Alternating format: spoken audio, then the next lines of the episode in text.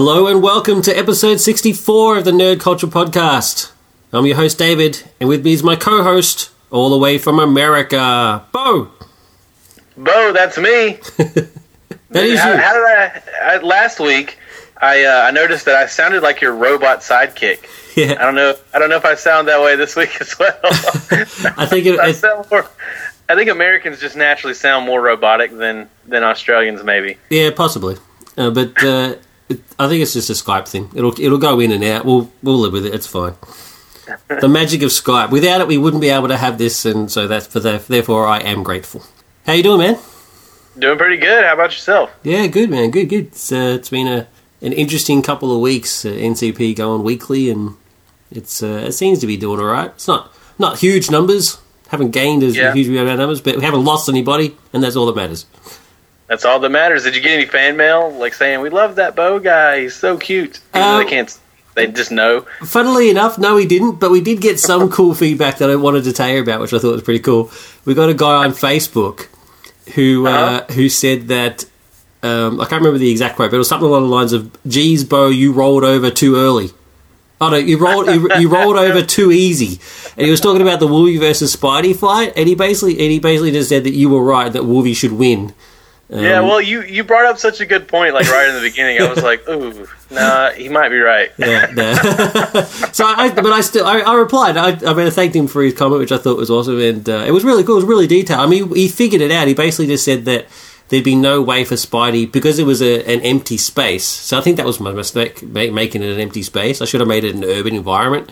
But I said because Yeah. it was an empty space, that there was no way Well, now I brought that up though. I brought that up. Yeah. You know, I said that he wouldn't be able to. He wouldn't be able to use his webbing on anything.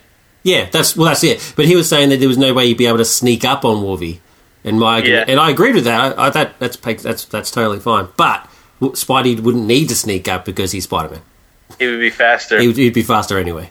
But it was still cool that he had uh, that he caught it. It was awesome. But uh, and we also had a couple some more feedback just saying that they, they're really enjoying the weekly the weekly. I thought you were going to say that you had to hire yet another crew member to take care of all the fan mail that's been coming in. it's just too much for you to handle on your own. That would be friggin' awesome. That would be like one of the best things that ever happened in my life if I ever had to get to that point. But I know, uh, right? Nah, it, no, I have not. we didn't get to that point. But uh, he was he was really cool. I mean, yeah, we got like I said some emails saying that they they're loving the weekly shows and stuff. So it's good. All right, well, let's move on to the pop culture news.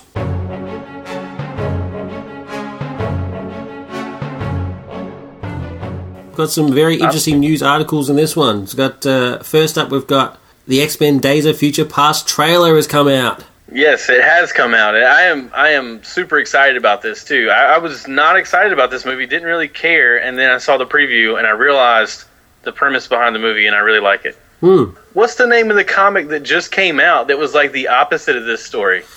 The Adam storyline. really recent, like Yeah. just a few months ago. Yeah, yeah. This is this is the movie is actually based on uh, a story uh, from the late '80s uh, called Days of Future Past, where Shadow, where the future has basically gone to crap, and Shadow Cat gets sent back in time in order to stop the assassination of Senator Kelly.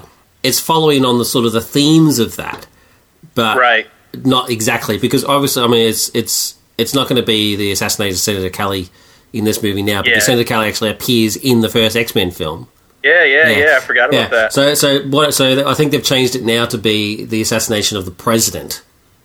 Um, Uh-huh. So they, they're going to. I think Magneto's going to try and kill President Nixon or something like that because of the Sentinel program.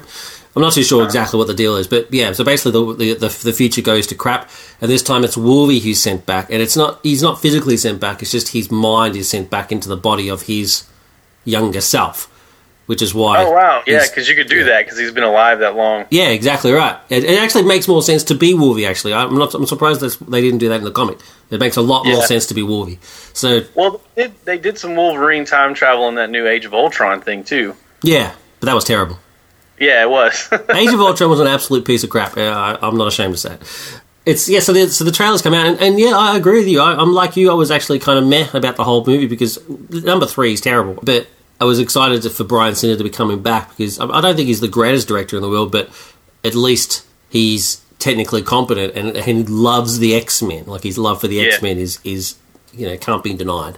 So, uh, and after seeing this trailer, I, I, I am fully on board. I am totally, totally excited to see this happening because it seems to be kind of a, a mesh between. I mean, it involves the characters from the first class universe with the and, and original universe. That was that was what really impressed me. Was I felt like First Class was almost a relaunch of the franchise, Hmm. and and I kind of thought, well, this movie is going to be just like, do we really need another relaunch of the franchises? That's that was what I thought about it. Yeah. And then now I kind of see that this is a way of meshing those two stories. Exactly. Yeah, I, I'm totally with you. I, I, I also thought it was it was a, a relaunch, and but now they've they've managed to combine the two of them together, which I, and it just it just it bodes well for the future. I think.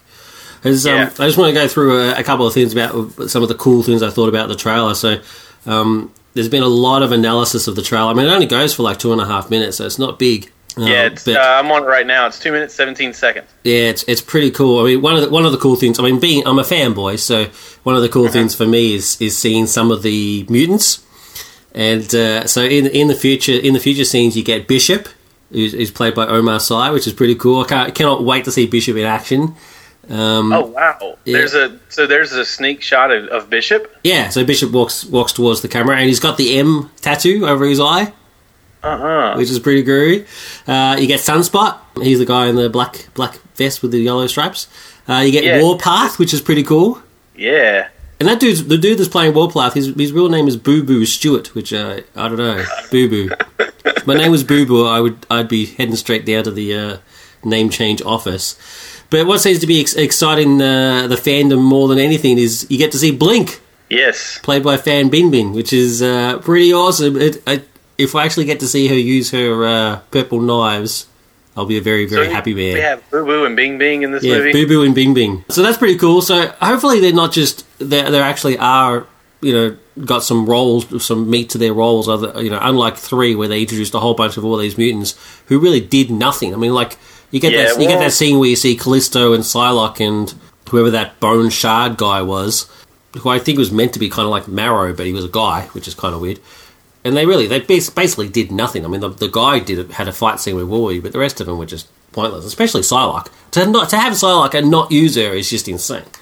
Yeah, that's ridiculous. But I, I, I gotta say though, if I were if I were to bet money on how big of a role those characters are going to play, I would say they're going to be above extras. Like I, I don't think I don't. There's so many characters as it is, and this movie's not going to be like four hours long. Like I would love for them to build more into those characters. I think they're there just just for the fan, just for the fangasm of it. You know Yeah, um, if any of those are going to be made into more of a full fledged character, it would be Bishop.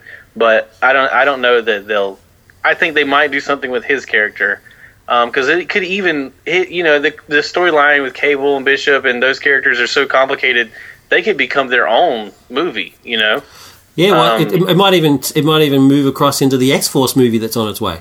Oh yeah, I've, I've I've heard something about that. I don't even know any details on that yet, Yeah. but So he could. I, I I mean, maybe he even he crosses over into the X Force movie and then gets a much much bigger role. That'd be pretty cool. I can see them doing that. But I don't I don't know about the other characters though. Yeah. Anyhow, everybody's excited about Blink, and justifiably because she's awesome. Uh, so in the in the trailer, you also see some shots of a temple. It's uh, not exactly made very clear exactly what the temple is, but I'm pre- it's pretty safe to say that the temple is what holds the time travel device.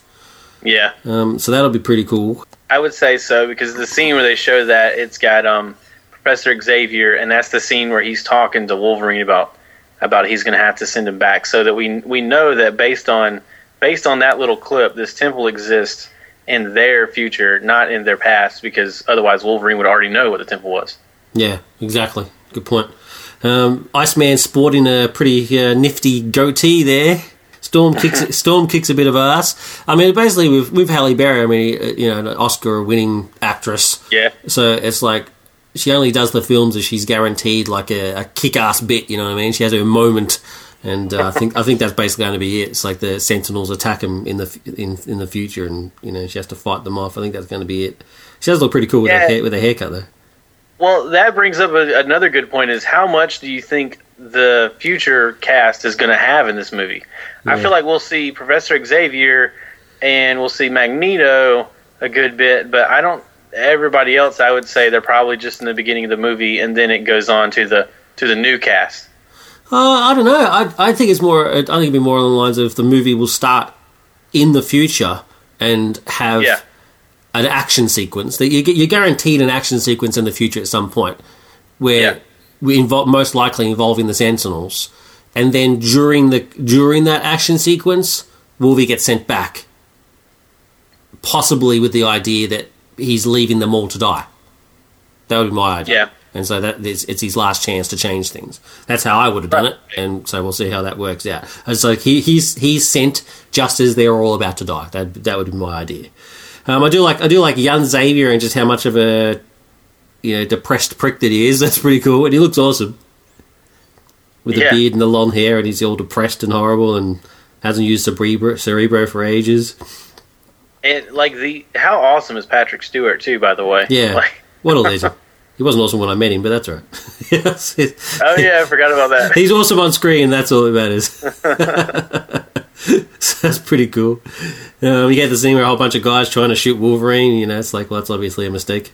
I mean, look at the dude. Seriously, would you try and take him on? It just even if you didn't realize he was, you know, a mutant with razor sharp Right. claws. Well, I just you just back away, back away. I mean, you might shoot him if you didn't know that he if you did if you didn't know that he could withstand it. like you, you might shoot him, but otherwise, yeah, he's too buff to do anything but shoot him. You get uh, to get to see Peter Dinklage as Bolivar Trask, who's the creator of the Z Tools. That's pretty cool. Uh, I love Peter Dinklage. He's a legend. Um, there's some scenes of uh, a whole bunch of politicians and stuff. Now I've- read that, that it could possibly be set in Paris because that's where they talked. They had they hold the Vietnam talks, um, Mhm. and that's around that time. So uh, I don't know. If Yeah, some of the scenes. Um, I'm I'm rewatching it. I'm watching the trailer just over and over again as we're talking. But yeah, some of the scenes do look like they they could possibly be in Paris. The scene where like Magneto's pulling Yeah. Mystique and and those those scenes with all the people running around like you know crazed idiots. Hmm. That that could be in Paris. Yeah. Yeah, it's possible. And that scene where Magneto pulls pulls Mystique, um, there is some people were saying it's, it's like what the hell she, she couldn't have that much iron in her blood, but it's, I think it's actually she's clearly handcuffed. Can you see how her arms are sort of behind her back, and they're not fla- when she as she's being pulled, they're not flailing around. So I think she's actually she's being handcuffed, and he's he's rescuing her. I mean, she doesn't look too happy to be rescued, but I think it's more along lines of she does not Yeah, look too I'm- pleased I'm, at all. rewatching it. I'm trying to get to that scene. Yeah. Beast tries to take out Magneto. That's tries to drown him in the fountain. That's pretty cool. Good to see Beast again. Yeah. And then you get the bit with Mystique kicking some ass, as she should. I just got to the handcuff scene. I see what you're saying. Her her hands never go in front of her. Yeah. Uh, they, they could be. She could be handcuffed. Yep. That's what I think's happening. So uh, yeah. So then uh, then you get this then Mystique kicking some butt, and which is pretty cool, doing the acrobatic kicking on the table and stuff. Pretty groovy. And uh, yeah, and then as I love I love this bit where Professor old Professor X is talking to young Professor X through Yeah. Ma- through Wolverine's mind. That's awesome. Yeah, yeah. That, that is going to be awesome, man. I, I'm super excited about this. Super Yeah. excited. It's pretty cool. I can't wait for it to come out, and we'll of course be covering it when it does. All right, so Yeah, let's move on. sure. Let's move on to uh, Independence Day two. Um, you suggested this news idea. What's the what's the deal with this? I just saw this headline and it, it raised a few questions in my mind. So apparently, a I didn't know they were making an Independence Day two movie. The sequel we had to have. Yeah, right. And so that was the first thing I thought of was like, do I care if they're making an Independence Day 2 movie? Most likely not. And did we even need an Independence Day 2? It's not like that movie ends in such a way that it may need a sequel, you know? Yeah, And it's and it's not old enough to do a remake. So I mean, like why are they even re like why is this series even being rebranded at all? But the interesting thing about about the headline was that um, apparently the creators of Inde- Independence Day 2, they've made two different scripts. One for if uh, Will Smith is willing to come back to the franchise, and then they've made an alternate script for if Will Smith is not willing to come back. and so they don't even know if they've got Will Smith in this yet, you know? And do we need this movie? Do we need it? we don't need the movie, and we also and the amount of money they've spent on having two scripts is insane before the movie even starts production. Yeah, the movie's not even started production yet, and they're already planning on with or without Will Smith. So this this does lead me to believe that even if we get Will Smith in Independence Day 2, he, he's he's probably not going to be a big role. It's going to be it's going to be like Harrison Ford in the new Star Wars movies. Like it, he's it's not going to be a big role because I'm sure they didn't rewrite the entire premise of the movie based on whether he's there or not. Yeah. They probably if he's willing to come back, then they've they've written him as some sort of side character, mentor to the main character. Yeah. And they've written a version of the script where he's not there if he doesn't if he doesn't agree to sign on. I'm totally with you. I, I totally, totally with you. And, and and I haven't watched that movie in a long time. And I do remember thinking it was cool when I was younger. But I don't know that it would stand up now. Like I think if I watched it now, it would feel old sci-fi to me. Yeah, I- I'm in the same boat, and I don't want to watch it again. I mean, I've, I've seen Yeah, I don't it. I don't need to watch it again. I saw it a couple of times when I was younger, and you know, even then, there was there was some parts of where I was like, really. It's a little too Men in Blacky, you know? Yeah, it's actually funny. They were showing it. I was in JB Hi-Fi, which is uh, kind of like the equivalent of Best Buy for you guys, and um, they were showing it on the on their screens. They got like multiple screens around the store, and that, that was on there. And it was the bit where Jeff Goldblum character is telling his boss to leave because he thinks the aliens are about to attack, and the voice on the guy that plays his boss is so unbelievably grating that I just left the store. That reminds me of have you ever watched the T the made not made for TV, but the TV edited version of any of the Die Hard movies? No. They redubbed it to to take out the cuss words. They redubbed Bruce Willis's voice, Yeah. and so like it'll be Bruce Willis just going yippee ki yay, and then it's like a completely different voice, and instead of saying MF, it, it says like uh, like Yankee Doodle or something. Yankee like Doodle. yippee ki yay, Yankee Doodle. Like it's a completely different voice. That is awesome. I must see it now. Dude, they're the like they do that to a lot of movies, but for some reason that one sticks out in my mind as just being the worst at it. Where they do the voiceovers. that is gold. Uh, I try not to watch movies on TV because, yeah, they get ruined. Yeah, yeah. Talking about movies, let's move on to Popcorn Junkies. Popcorn junkies.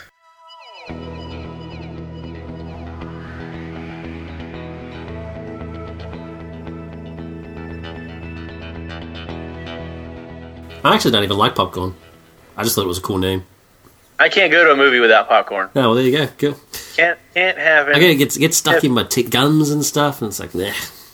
Even if I've eaten like right before we go to the movies, I've got to I've got to get popcorn, even if it's just to munch just a little bit during the previews. That's awesome. that's that's another thing about popcorn at the movies.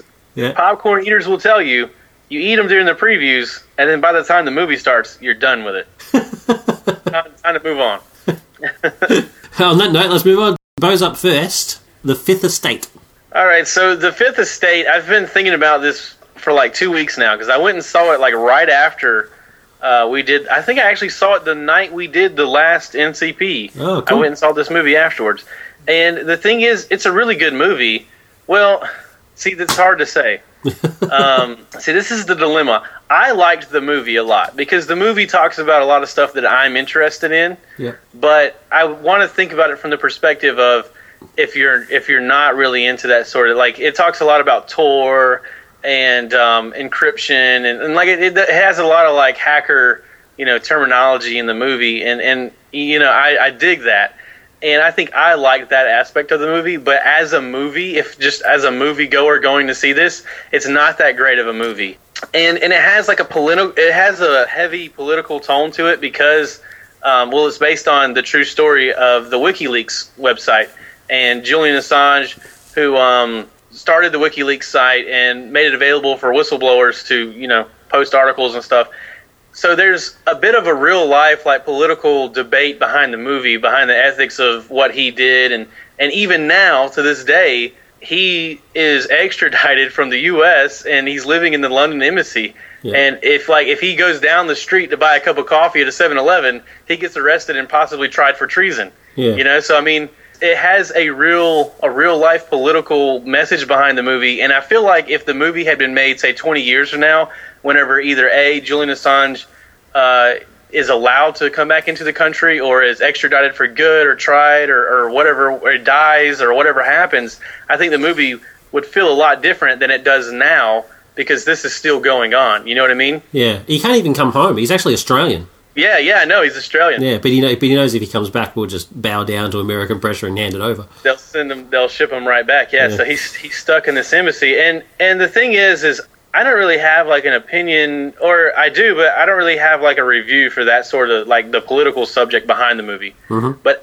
as a movie, I felt like first of all, the first half of the movie is really, really slow. It's really boring. Um, there's hardly any character development, and you would think that usually that part of the movie is a little slow because they're building on the on the character development. Um, but the beginning of the movie is pretty slow, just because I, I don't know why. It's just weird the way all the scenes are jumbled together. It's almost as if the entire first half of the movie is like a montage. Right. Like it's it's really unusual the way they the way they put it together so fast. I mean, there can't be a scene more than a couple minutes long before it moves on to the next. You know what I mean? Mhm.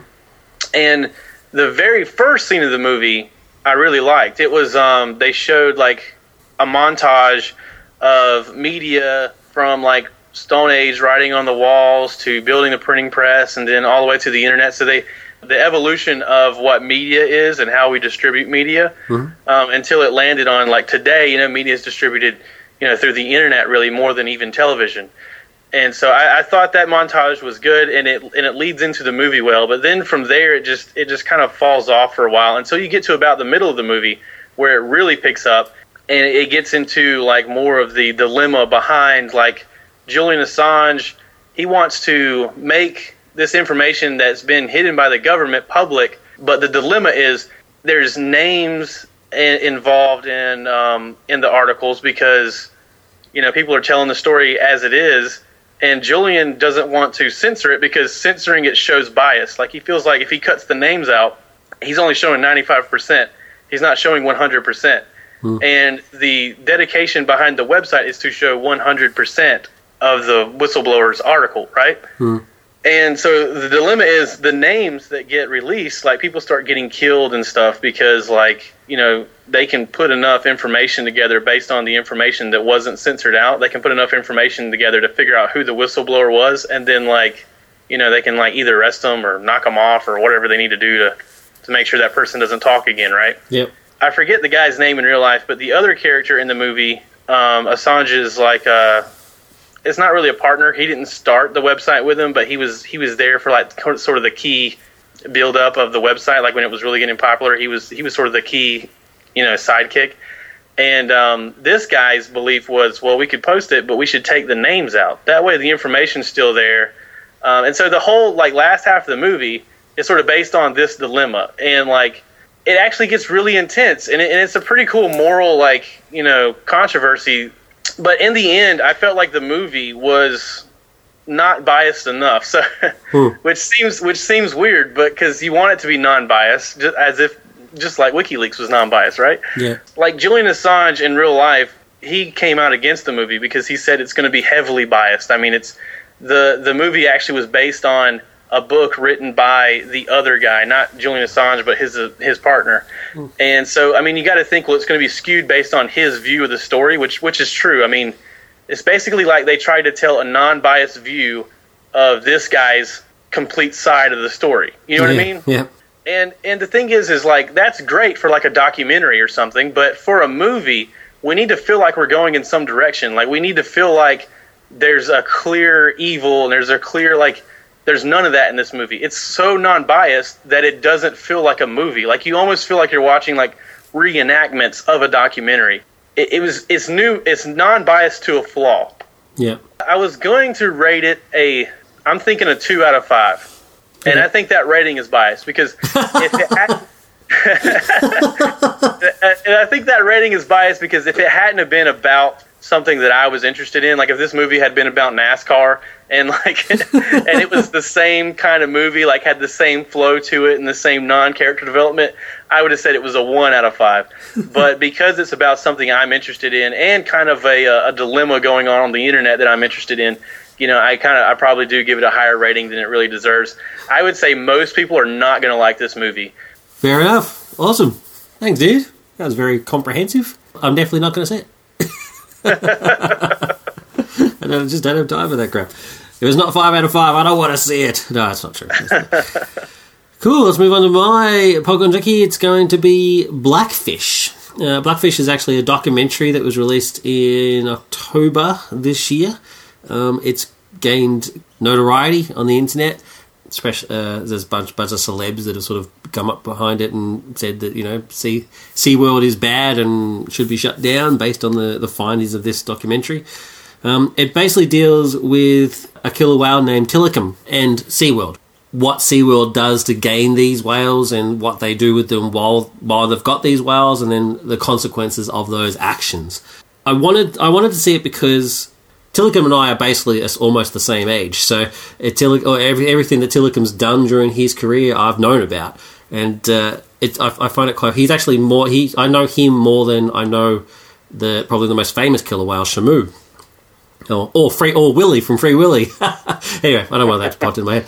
Um, but uh, is probably most famous because of his uh, murder of trainer Dawn Brancheau last year, and uh, it's a lot of uh, SeaWorld basically came out to say that uh, it was Dawn's fault that uh, she died because it, uh, of various reasons, and that upset a lot of people because a lot of people who knew Dawn, and more importantly, the people who were there and saw it, knew that that was bullshit. And it's it was it was fascinating to me to how to to the media, the quite obvious media spin that SeaWorld put on at the time. So even even though I wasn't there and I didn't see it, you could, you could tell that they were quite clearly lying. So when I heard about this this documentary, I, I was I was fascinated to hear to, to, hear about it because I knew that Tilikum had been involved in incidents earlier that have also been reported, which were also reported as you know accidents. Um, so this documentary puts together basically a timeline of uh, Tilikum's life, from, from starting from when he is first captured out in the wild and talks to the guy who was part of the crew who captured Tilikum. And this guy is like he's like a typical sort of hard man. He's like a he looks like a pirate. I think his name's Joe or something, but he just he basically just like someone you just wouldn't want to mess with, right? And he almost started crying when he described the incident of when Tilikum was captured because uh, he was just so moved by how the whales acted that he, he was just he was overcome, and it, that that blew me away. I was like, oh, you know, it's this is amazing. I, I never I never realized whale, the killer whales or orcas behave this way. I mean, they, they, they behave more human than human, really. And so then it sort of follows Tilikum's, uh, Tilikum's life as he's sort of moved from facility to facility and sort of the things that happen. And basically paints a picture of why he, da- he did what he did. And what I find fascinating about this documentary is that if this was a documentary of a serial killer, you uh-huh. would you would definitely see the the signs. Like I mean, serial serial killers have been documented so well that it's you know they've basically they've come up with the rules to you know you know you know the the, the kid's going to be a serial killer because he damn it he hurts animals as a kid and you know he likes to set fires and you know all that sort of stuff. The, the sort of the, the profiler type stuff. All of these could be applied to to Tilikum. It was it was inevitable that he was going to do something because he is emotionally damaged, and he's emotionally damaged because of how he was treated as when he was young. And your heart just goes out to the poor to the poor guy. It's like it's when it, when it eventually makes its way to you know, to the climax of his murder of Dawn. I mean, it's bad. I mean, obviously, you, you, do, you didn't want anything to happen to her, and, and obviously, some some sort of punishment is due. But you can un, you can almost understand why. I mean, it becomes he becomes almost human. And it's like, well, now I understand why what happened, and it's it's really quite quite powerful stuff. And strangely enough, he's actually still in action. I mean, Tilikum is actually still in use, but he's almost in prison. It's it basically he's he's kept in a pen out the back alone while the other whales do their business, and then he's just sort of pulled out just to sort of show everybody that he's still around and still alive, and he's still he does a bow, and then he's put back into his pen again. So he's actually he's now imprisoned at SeaWorld, and there's a big movement of, of people trying to get him out, like get him back out into the ocean and release them. It's not a perfect documentary. It does it, it does the usual sort of documentary type tricks where it's got musical cues um, and sort of some clever editing to, in to sort of sort of get your emotions going, and, and that sort of stuff annoys me because like the like the, the footage of, of him and Dawn just before he kills her, you know, it's like it's got this really dramatic Jaws type music, and I just I thought that was in bad taste personally, um, and that does also doesn't get any uh, any of SeaWorld's side other than from their media releases. Fair enough, it's because SeaWorld refused to cooperate, but it's it's so now uh, to use your word biased that, uh, against against SeaWorld that it's it would be important to get their side of the story. So it paints them definitely as the villain. And don't get me wrong, I'm not saying they're not. I mean, I do I do think they are. There's enough evidence to suggest that they are the villain, but you still need to hear. I mean, you're, you're still innocent until proven guilty. Right. Um, but I do recommend seeing it. I don't. I don't sort of follow the the celebs in saying that SeaWorld should be shut down because of it but they definitely, definitely should be brought to task for it. There is uh, certain certain things that they've that they've done that is documented that is clearly illegal, and nothing's being done about it. It's just it's just not good enough. In terms of just the documentary itself, uh, I give it um, three and a half out of five. Looks, check it out. All right, Cool. I mean, to give you an idea of just how of just how evil sort of SeaWorld is sort of portrayed, not only did they blame Dawn for, for the accident, they basically said it was her fault, but on the day of her funeral, they were back in action. They reopened and had shows going. And it's like, Yeah. that's just poor taste, man. I mean, it's not illegal, it's just poor taste. Now, before we before we finish the, the popcorn junkies, I just want to have a, a special mention of uh, a film that I saw recently called House of Bad.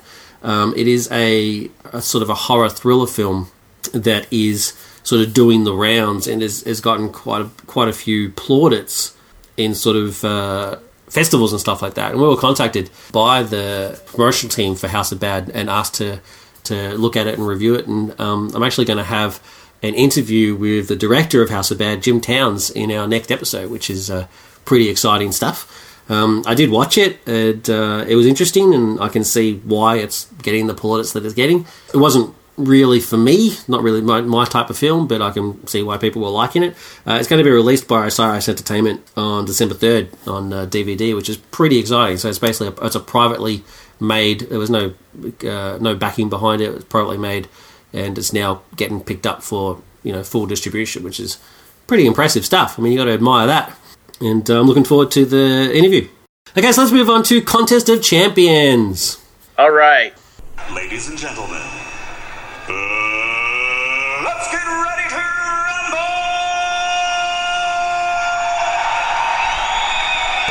Pretty exciting. Now, last contest of champions entered uh, ended in my victory. Spidey versus Wolverine. Spidey took it out. There was some feedback, as we mentioned at the start of the show. There was some feedback about it, which is was very exciting. Um, and we've had some people uh, writing about uh, our current contest of champions, which is James T. Kirk, the original series James T. Kirk, versus Han Solo, the uh, the New Hope version of Han Solo. We've had Yeah, yeah. I want to hear that. I wanted to give me some uh, give me some ideas for mine. All right, cool. Uh, Super Marcy, who has said that it's Han Solo all the way because Han shoots first, and uh, we also had another another comment uh, of a similar, basically a similar comment um, by another Twitter user, but basically saying Han because Han would shoot first. But we also interesting. uh, We had a, a really interesting one from uh, another Twitter follower called uh, Oz Podcasters, and they said that it would be Kirk because Kirk because Han's no warrior and Kirk is, so Kirk would take him out. So Yeah, uh, that's what I think. Of I thought that was interesting. so uh, so I'm going to go. I'm going to be uh, Han's champion. Bo's going to be Kirk's champion, and this is the this is the scenario. I thought I, I thought of a better scenario than we did for Spidey and Wolverine. I, I don't think I did the Spidey and Wolverine scenario very well. So we're going to do it this way. It's been reported that Han has some cargo that the Federation wants or needs in order to save some lives on a planet. There's like there's a whole planet of people dying from some disease. Han has the cure in his cargo. He doesn't know that, but the Federation does, and so they want his cargo. Kirk beams down to Tatooine, where it's reported that Han is, just outside the cantina. Goes into the cantina. Sure enough, Han is there. It's before the Greedo incident. It's before Luke and Ben show up. Kirk goes in. His target is to go and, and speak to Han, but of course he gets distracted by the twins that are at the at the bar.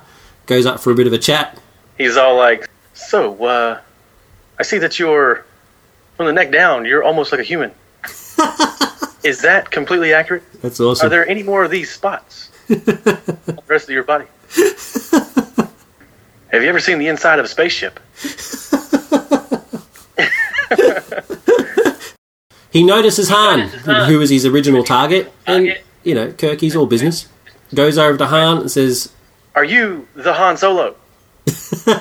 yeah, "Who's who? It, it depends. Who's talking." It's turned into a play. The Federation. I don't. Anyway, to cut a long story short, because now we're just embarrassing ourselves. Yeah. Um, Kirk Kirk realizes that Han's not going to come along voluntarily and has to arrest him. So Kirk makes the first move. Okay. So Kirk would obviously follow Federation, you know, guidelines. He wouldn't just like blast Han Solo and the smithereens with his phaser set all the way up or anything. Yeah, right. And, and I know what your counter is going to be to that. Hans would shoot first. Hans Hans would retaliate. He wouldn't let he wouldn't let Kirk just just take him in. Yeah, And I agree with that. I agree with that. Han, I Han definitely would shoot first. Yes. I also think that Kirk wouldn't get just taken out. Like, he would go into this situation prepared that Hans may shoot first. Yeah, that's good. That, that is a good point. Kirk is all about the the strategy. So uh, yeah, no, definitely, he- he definitely know knowing Han. He obviously would have read up on him before he got there, so he Yeah. knows that Han would definitely shoot first because that's the type of dude that he is. Not obviously not counting you know Lucas's alterations later on. So it's original original movie. so yeah, so so I reckon I reckon Han would take a shot, but not but. He's, he's, we're not talking Greedo here, so I mean he doesn't know who Kirk is. He doesn't know he's a bounty hunter. He didn't mention Jabba like Greedo stupidly did. He would take a shot, and he would be first. He'd be quick, quick on the draw before Kirk would even mm-hmm. react. But he wouldn't shoot to kill. You think so? I, I, I don't think, think he would shoot to kill. I think you're right. I think you're right because he knows that Kirk is coming from a place of authority, not just not just some other smuggler that's trying to collect money. Like, yeah, that's what I think it is. So I mean, because Kirk originally just said, "I just need to talk to Are you Han Solo? I need to talk to you." He didn't say, "I'm taking you in" automatically. So he'd shoot. It'd be something like he'd shoot for the arm or something like that. Now the thing with Han is he definitely is the fastest. I don't. I, he, there's no. There's no denying that he's a faster shot than Kirk, but I don't Yeah. think he's as maybe he's not as good a shot. I mean, his accuracy is not the best. Let's face it. I mean, you can see the evidence throughout the movies. Is he shoots wild? He shoots. There's there's no real Yeah, accuracy here. and I have mean, you ever seen a Starfleet officer miss? You know, so like I exactly say so. Yeah, so I reckon he would shoot and try to shoot shoot to wound, and would hit you know something ineffectual like the hip or something or the shoulder or something like that. So Kirk's still in the game. I don't even know that he would even hit Kirk. I think Yeah. that Kirk is prepared enough to to miss it. Now let's talk about this. So this is a little different than uh, Wolverine versus Spider Man because they both have powers. Like essentially, these two are the same, you know, mortality level. They're just uh, they're different mentally and physically. Kirk is not as fast. We, you know, I can agree with that. But Kirk's probably more accurate, and I think Kirk is more calculated than Hans. Yep. And I think in this scenario, I think I think that Kirk would expect to maybe have to shoot Hans. And so I feel like I feel like Hans shoots first, misses Kirk. Kirk goes right back into a stun and stuns him. Yeah, I can totally go with that. Han goes for a shot. He's obviously first. He misses because Kirk expects it, dodges out of the way, whatever the case may be. Goes in, goes goes for the stun. But I don't think he's actually going to get the stun. I don't think he's going to get the stun shot because Han Han has a, a documented luck ability. Like so, his luck is based on the Force. So Han, Okay. Han des- despite him not realizing it, he, he's actually a Force user, where he has this sort of this natural sort of luck sort of thing, which is why he's able to get away with all the rascally stuff that he gets away with. So I actually, I actually think Kirk's shot would miss as well. You don't think that Kirk has a similar a similar type of luck because think back to the Charlie X episode Uh-huh. where this guy can just completely just think somebody out of existence. Yeah, and yet Kirk gets toe to toe with him and just tells him to get off of his ship or whatever he, he does. But I mean, he Charlie X never thinks Kirk out of existence, and all he has to do is all he has to do is give the thought. I don't think that's I don't think that's luck though. I mean, I, I'm I'm with you. I, just, I wouldn't call that luck. I would call that authority. Like Charlie, I mean, Charlie is still just a child, and Kirk is the man. You know what I mean? If Kirk told you to do something, you would do it, even if you were a bad guy. I mean, you'd still at least think twice. It's like, oh, this guy's going to get kick, kick my ass. So Charlie, Charlie doesn't think him out of existence because he's afraid of Kirk's authority, and I, I think that's pretty much shown in the episode. But I'm, I'm with you. I, I, I don't think I don't think Kirk has the same sort of luck power that, that for the for want of a, a better Well, word. it, it just in general, the Star Wars universe is a, is a much more mystical universe than the I mean, the, Yeah. the Federation universe is, is our universe, you know. Yeah, yeah, no, I'm with you there. All right, well, this is uh, this is how I think it would go down. So Han shoots first, Kirk dodges because he's a you know, superior and knew what was going to happen. But I also just just say I, I think Kirk would also miss, or if he doesn't miss, not stun Han, uh, Han enough to actually knock him out, and then it gets down to fisticuffs. Oh, okay, so we're getting down to no weapons. We're getting down to no weapons. I don't really know how good Han is with uh, hand to hand. I don't think he's very good at all.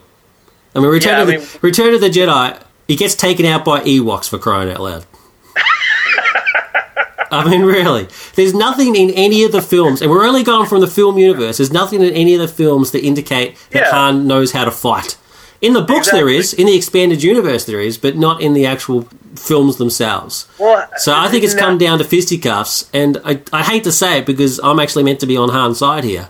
But I Right. think if it comes down to, to fist on fist, Kirk's got it.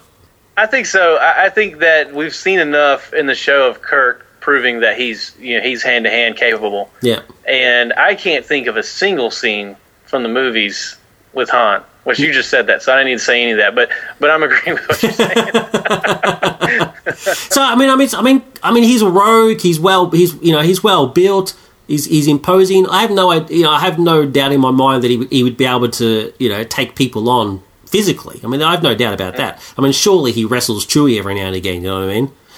No, no, no double entendres, you know, indicated there. But I mean, I just, you know, as, as hesitant as I am to do it because I like to win, I think it would actually get down to to a knockout, you know, knockout brawl where the cantina's the cantina's destroyed because these two are going at it. It would take a while, but I think Kirk in the end is quite clearly a superior fighter, and Han's going down. he just needs a rock or something to hit him on the head with. Oh, you just you just use one of those steel mugs, Yeah, one of those bottles of blue milk. Who knows? so I know this is a bit unorthodox, but actually, I'm actually giving this fight to you.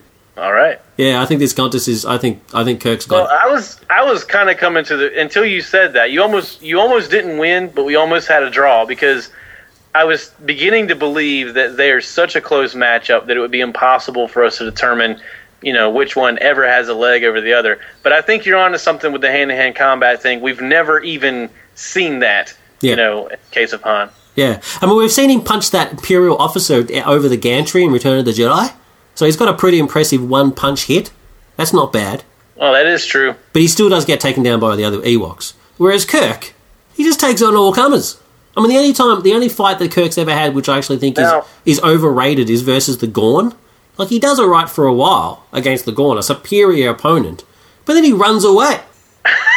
well, the Gorn scene is just is just very hokey and made fun of a lot. uh, the uh, the thing the thing is too about Kirk is are we talking are we talking his shirt is ripped or not ripped? Oh, Because his shirt is clearly ripped.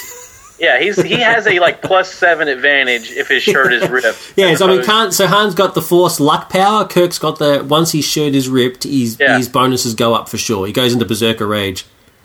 I do want to put on the record the only reason why I agreed with you on the Han's force power thing without giving you any flack about it was that uh, I remember that from the uh, the Star Wars tabletop D and D game. Yeah, Um, he did have he did have a bit of a force force ability. there you go. See, no, it's, it's documented. It is, actually officially canon that Luke has a Right. that, Han has a, a luck ability. So there you go. Anyway, so we've declared our winner. It is Kirk. A pretty close margin, but still Kirk, I reckon. You're coming with me, Han. Dead or alive. Nice. And then of course, and then of course, after the fight, he goes straight. He goes straight back to the twins. Yeah. All right, now that he's out of the way, show me all these spots again. Awesome. So the winner is Kirk. Let us know what you think. Just uh, write in and see if we got it right. Um, if you think Han should have won it, explain why. I'm willing to accept it because I want to win. But in this in this case, unfortunately, I have lost, and uh, Kirk has pulled off a victory. For our next contest of champions, I've actually got a bit of a, a surprise one. Bo doesn't know about this yet, so his reaction is going to be genuine. For the All next right. one, I want to do the Fantastic Four versus the Incredibles. Oh, good God. I don't even know what the Incredibles' powers are. Well, you got to go watch. Have, have you not seen the film? No, I've never seen The Incredibles. Oh, dude, check it out. See, see The Incredibles. This will be your excuse. The Incredibles is basically the Fantastic Four, really. but through, Yeah, no, I'm, I'm looking at pictures. I can already see the similarity. So, uh, Fantastic Four versus the Incredibles. Now, because it's the, the, the FF and the Incredibles, it's not going to be to the death. It's just going to be to the capture. Yeah. So- so- kill off the Incredibles. That would just be too freaking Uh, that would that would just uh, traumatize too many people. Any kids that are listening. um, so yeah, so the Fantastic Four versus the Incredibles. Chuck in your votes. Let us know. We'll give you the uh, contact details at the end of the episode. Uh, we want to hear from you guys. Um, I'm really, really rapt that people sort of uh, wrote in about the Kirk versus Han one. So yeah, so let us know what you think. It's just uh, FF capturing the Incredibles or vice versa. Who would pull it off? And when I say FF, I mean Johnny, Thing, Invisible Yeah. Woman, and Reed Richards. None of this alternate rubbish where You're not going to bring in the uh, whenever Spider Man was yeah, the Wolverine and Spidey and Ghost Rider for Christ's sake were on the team. That sort of stuff. It's the classic four original members, and no Franklin either. Because if Franklin's in the team, bang, that's it. That's the end of it. All right, so just those four versus the Incredibles. Although I will note that the Incredibles does include the baby. Keep that in mind. The baby is What is included. the baby's power? You'll feel, when you see the movie, you'll see what you'll see why I had to include that. All right, so let's move on to Azerothian times. The Azerothian time. I don't really have an intro. I was just I was just trying to take over. All right, so this week on the Azerothian times, I have a few, uh, we'll say, philosophical questions for you. All right, hit me. None of these are officially implemented, um, but these are just two ideas that have been brought up over the course of the last two weeks or so, and um, they're getting a lot of hype on the internet. All right, so the first one account-wide professions. If just just to do a quick explanation of what professions are is is you can make stuff. So um, just like real world, you can make you can have tailors, engineers, you know, miners, that sort of stuff, alchemy, that sort of stuff. Currently, you have two professions, two main professions per uh, character, and then you can have the what are called the minor professions, which are the boring ones like cooking and fishing and stuff. Right. You uh, you train it and then you grind it out for like forever. I freaking hate professions. Yep. And then once you get to top level, you thought you were going to make a whole crap load of go- gold off of it, and you really don't make that much. And I'm telling you all the downsides of it. But basically, you do this for each one of your characters. So if you if you have four alts, or in the case of, of David, if you have 25 alts, then you have to do that would be 50 professions. I do want to point out that I actually have forty characters. You do you really have 40 characters? I really do have forty characters. That's ridiculous. I almost cursed. We don't curse on the show.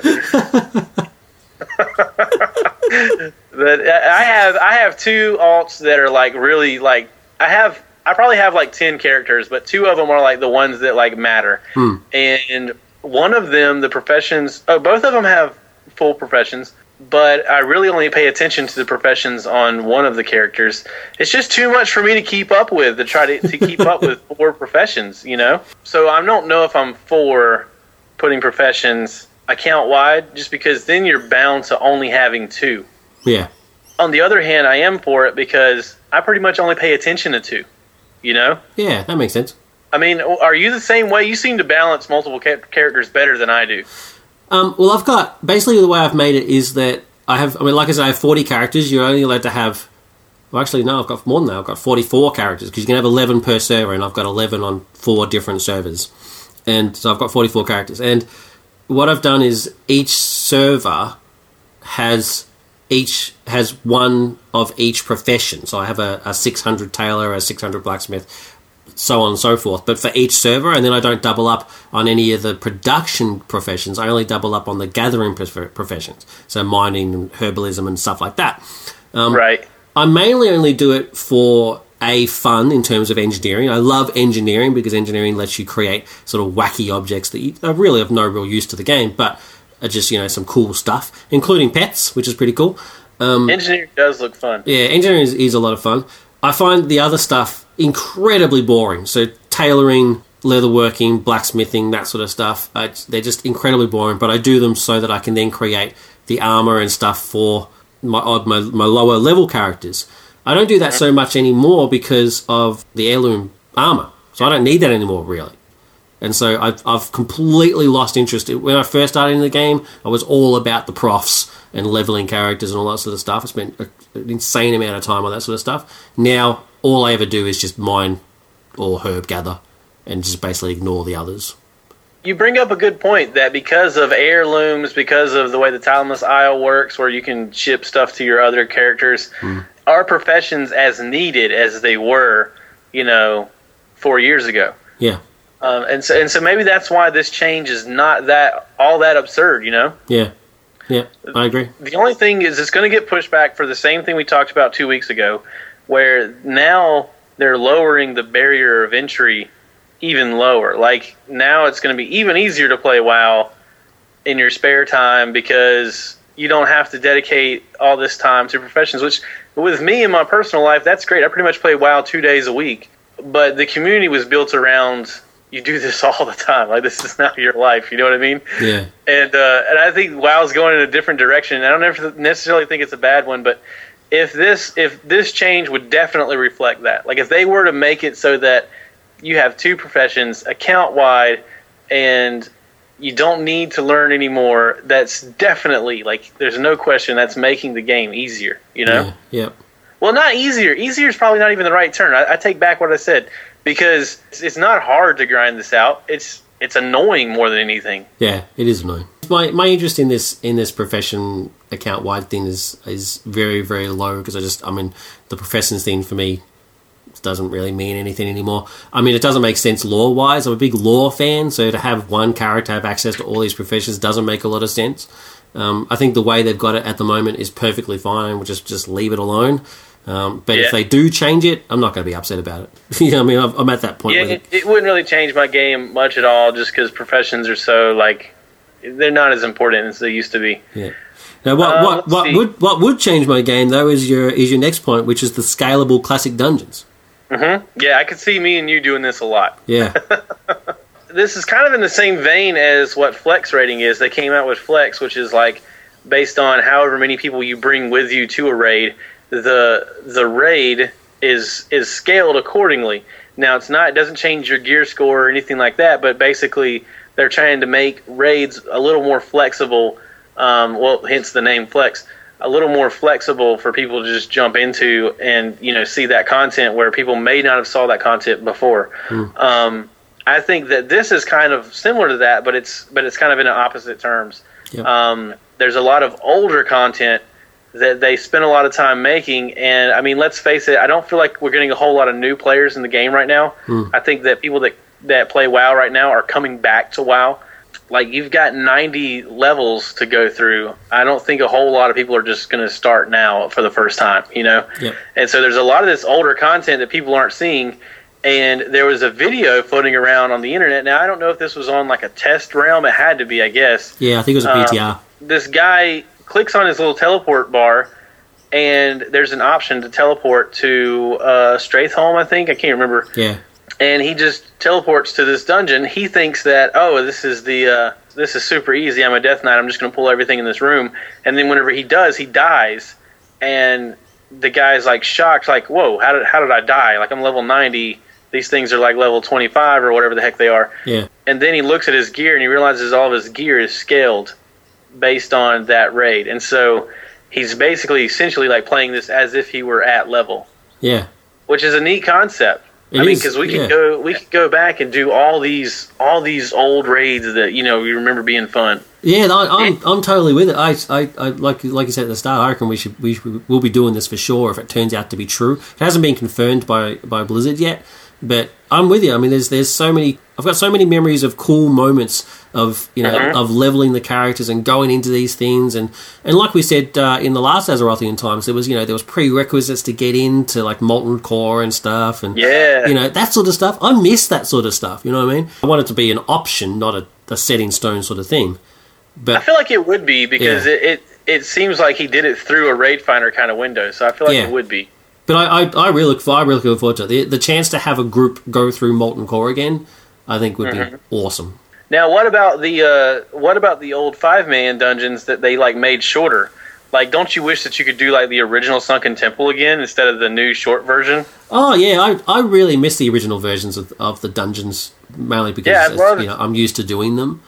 yeah. I'm not a big fan of huge, huge dungeons. There is a couple of dungeons where you just it just takes too goddamn long to get through it, and in I love that though. Man. Yeah, well, there you go. I mean, I, I think I think uh, I'd say probably Black Temple was probably the best example of it. To go through Black, Black Temple, yeah, to go through it completely it just takes forever. And Yeah, it does. I'm just not in the mood for that sort of stuff. But I just you know, I as love a group, like roaming around for the first time. Like we don't know where we're Yeah. going, and Yeah, this yeah. thing is huge. You know. that would be awesome. Like the very first time I ever went to Karazhan, I was like, "This is magnificent." But uh, yeah, no, I, I, I think this is a cool idea. I hope they do implement it, and I, for one, will be definitely be doing it. I think it's a cool idea. Now, the only thing I don't like about it is the scalable gear thing. Like, it should That just be some sort of equation where it scales down, but it still your current gear still plays a part in that equation. Yeah, yep. They probably won't do that because it'll be too hard. But yeah, it makes it makes sense to Yeah. Uh, and our next item is the Warcraft movie. Yeah, it's um, there's it's pretty exciting because BlizzCon's coming up uh, very soon, and uh, they've got some Warcraft movie announcements. Uh, but leading up to that, they've already had some announcements. Mm-hmm. Want to hit us with that? Yeah, for sure. So, uh, first of all, it is, and this was all the speculation online, but it has been officially announced that it is going to be live action.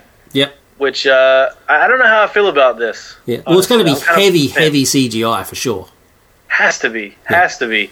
I, I, I'm I'm really on the fence about it because we've seen, like, judging by the of Pandaria trailers, or, or um, I'm sorry, digital uh, video intros or whatever they're called. Um, we've seen that they can do really in-depth stuff, and, and they did that just as an intro. If they spent if they spent the amount of time and money um, that it would take to make a movie, it would be good. Yeah. I don't need it to be real people. Like it would be CG, but I think if it is CG, the outside of the Blizzard community, the people that are not already fans of this, wouldn't take it seriously. I think Yeah. I think with it being with it being live action, you know, it's it's taken more seriously.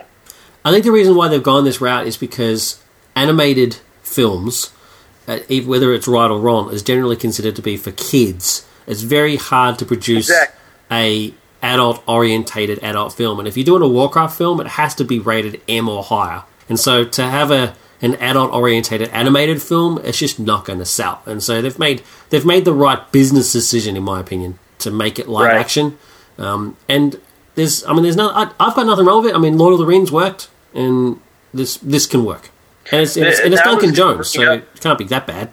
Yeah, I was going to bring up Lord of the Rings because Lord of the Rings, you know, it was it was heavily CG'd, but a lot of it was actually still miniatures. Yeah. and it, in a way, it wasn't. It was a nice blend of CG miniatures and then live actors. Yeah. and I feel like they could do that with this film. Blizzard has a ton of money. I don't feel like this movie is going to have that budget No, that Lord not. of the Rings did. Yeah, I agree. It's, and so I think it's going to be hard to it's going to be hard to draw that comparison even though that's what I want it to be. Like what I want the the World of Warcraft movie to be is comparable to Lord of the Rings. Like I want it to look like that just with the lore of, of WoW. That would be the perfect movie for me. Um, but Yeah. I just think that's really hard if they were spending that kind of budget, the movie would be taking longer to make, and we would have already heard about more rumors than this prior to now. You know what I mean? Like they would have Yeah. been working on this for like ten years, Yeah. and they would pouring everything into it. You know? Well, there's going to be there's going to be footage at BlizzCon, so that'll be very exciting to see.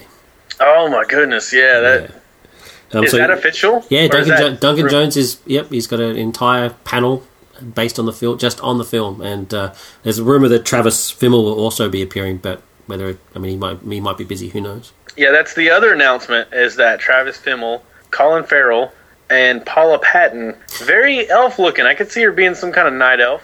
Oh, she'd definitely she'd be a night elf for sure. Travis Fimmel is confirmed, um, so he's definitely going to be in there, and he's one of the. There's four four main characters, and he's going to be one of those. So you have to assume he'll be a human paladin or something like that. Um, Right. And Colin Farrell and Paula Patton are, are rumored. They're circling around, so they haven't been confirmed as of yet. Um, yeah, so that's that's pretty exciting stuff, and uh, we'll obviously we'll find out more at uh, BlizzCon, which is which is coming up. All right, so let's uh, move on to coming soon. So coming soon's where we discuss the films that are coming up uh, in the week between this episode and the next. Uh, normally, I just do the Australian stuff because it's normally just Australian stuff, but because we have uh, Mr. America himself, Bo, on the on the show, he's going to do the American releases. So first up, the Australian releases, which are coming out November seventh. We get The Counselor, which is uh, I saw you mentioned we mentioned this because you guys got it a, a week ago. This is Yeah. um, Ridley Scott's film. When you were first talking about it, I was like, nah, don't care. But now I've seen the trailer. I am interested, man. I am in. So we also get the Fifth Estate, funnily enough. Go. Which I'll ignore. Um, Mr. Pip, which I know nothing about. I have no idea. And Insidious, Chapter 2. So it- once again, it continues on. And then it's just been confirmed that there's going to be an Insidious Chapter 3. So I don't know.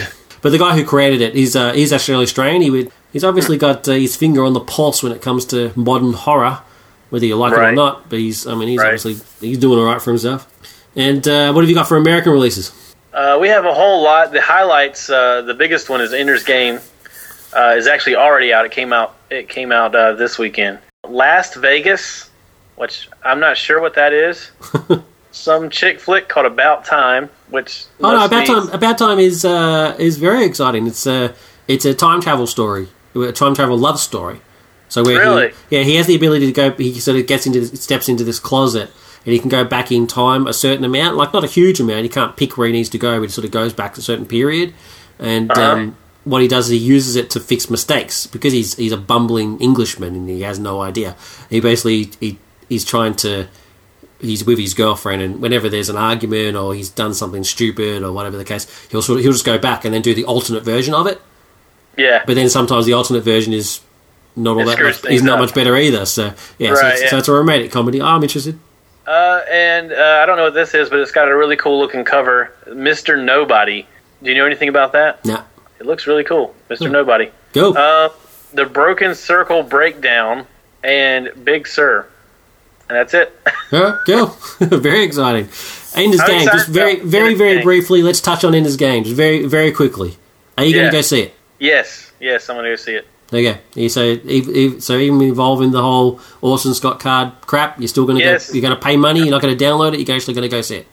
Uh, I don't know. I might go. I might download it. Well, see, here's the thing. I have a I have a homosexual uncle, and one of my best friends is homosexual, and I I, I brought the dilemma up to them, and they're like, "Dude, I'm going to see that movie. I don't even care." Like, That's awesome. it's uh, I'm probably going to go see it with my gay uncle and gay best friend. So. Uh, maybe that'll be my way of, of, of sticking it to him. Yeah. See, I like that. That is cool. That's cool. That's 'cause the reason I bring it up is because it's it's it's getting more and more traction here because it hasn't it hasn't come out yet, and when it does, I think it's going to cause a bit of a bit of a stir. And and you know, there's all those websites and sort of you know ban don't go to Ender's Game and all that boycott Yeah. and all that sort of bullshit. And um, Richo has declared that he's not going to go see it um, because of that reason. And uh, I'm torn. I, I'm really really torn. I've got I've got some some gay friends who are very upset about it, and so because they're upset, I'm upset. But when I really think about it, it doesn't it doesn't really affect me personally, and so I'm sort of I'm sort of torn about it. But I mean, the thing is, the thing is for me, I'm I'm actually in an easy situation because I actually didn't like the book, and I have no interest in the film, and so I'm not. Well, It's see, not. then I would go. Then that would be enough for me not to go. Because Yeah. like, but at the same time, there's probably a lot of movies that we enjoyed that was made by people that had different, you know, different Oh, political views than we do. You You've know, totally hit it. Thank you very much. That, that, that is basically my my sort of counter argument to it. Is that as much as I I agree with the people who are upset by it and their reasons for being upset, I'm also Yeah. I'm also thinking if I if I had to look at the personal opinions of every single creator of every comic book movie that I enjoy, I wouldn't be able to see anything. Because I mean, there's so many assholes out there. I mean, I'll, I'll give you an example. Charlton Heston had Mm-hmm. was extremely pro pro gun. oh yeah, Was yeah, so totally. was so anti the the taking away of the guns and you know there's you know school shootings and stuff. And he was like, man, who cares? You know, he was just very very horrible about it. But Yeah, god yeah. damn it, I'm still not going to stop watching Planet of the Apes, one of the greatest science fiction films ever made. It's, it's just that's what it's is. If I had to worry about the personal thoughts of every single creator, I couldn't enjoy anything. like like what you're saying. It's hard to it's hard to make the argument because you don't want to seem like you agree with his view. Because I don't. Oh no, I I mean, no, I don't. No sane person would agree with his views. Yeah, exactly, exactly. It's it's just I, I still kind of want to see the movie. And Hmm. and the movie wasn't necessarily made by him. I mean, he wrote the book that inspired the movie, but I mean, it's not like his movie, you know? Yeah, well, he still gets profits from it though. Yeah, that's true. He's a I mean, he producer, is- so he's still going to get money. I totally, I totally. You, you should do like I'm saying this to to you and the listeners. Like you should do what you feel, you know, morally obligated to do. Like you should do what's right for you. Yeah. In my situation, I'm going to sit with my gay best friend and my gay uncle, and and we're gonna have a good time. Yeah, and I, I think that's awesome. Um, I'm not going to see it. Uh, let's finish up. So don't forget you can contact us uh, via website at www.nerdculturepodcast.com, email at feedback at nerdculturepodcast.com, Facebook at www.facebook.com forward slash nerdculturepodcast, Twitter at nerdculturecast, um, or you can Skype at Nerd Culture Podcasts. Leave a message uh, if you have a question, you just have some sort of comment you want to say, whatever the case may be. Leave a message. We'll play it on the show. And don't forget you can uh, you can also rate and review us on iTunes and subscribe to the podcast.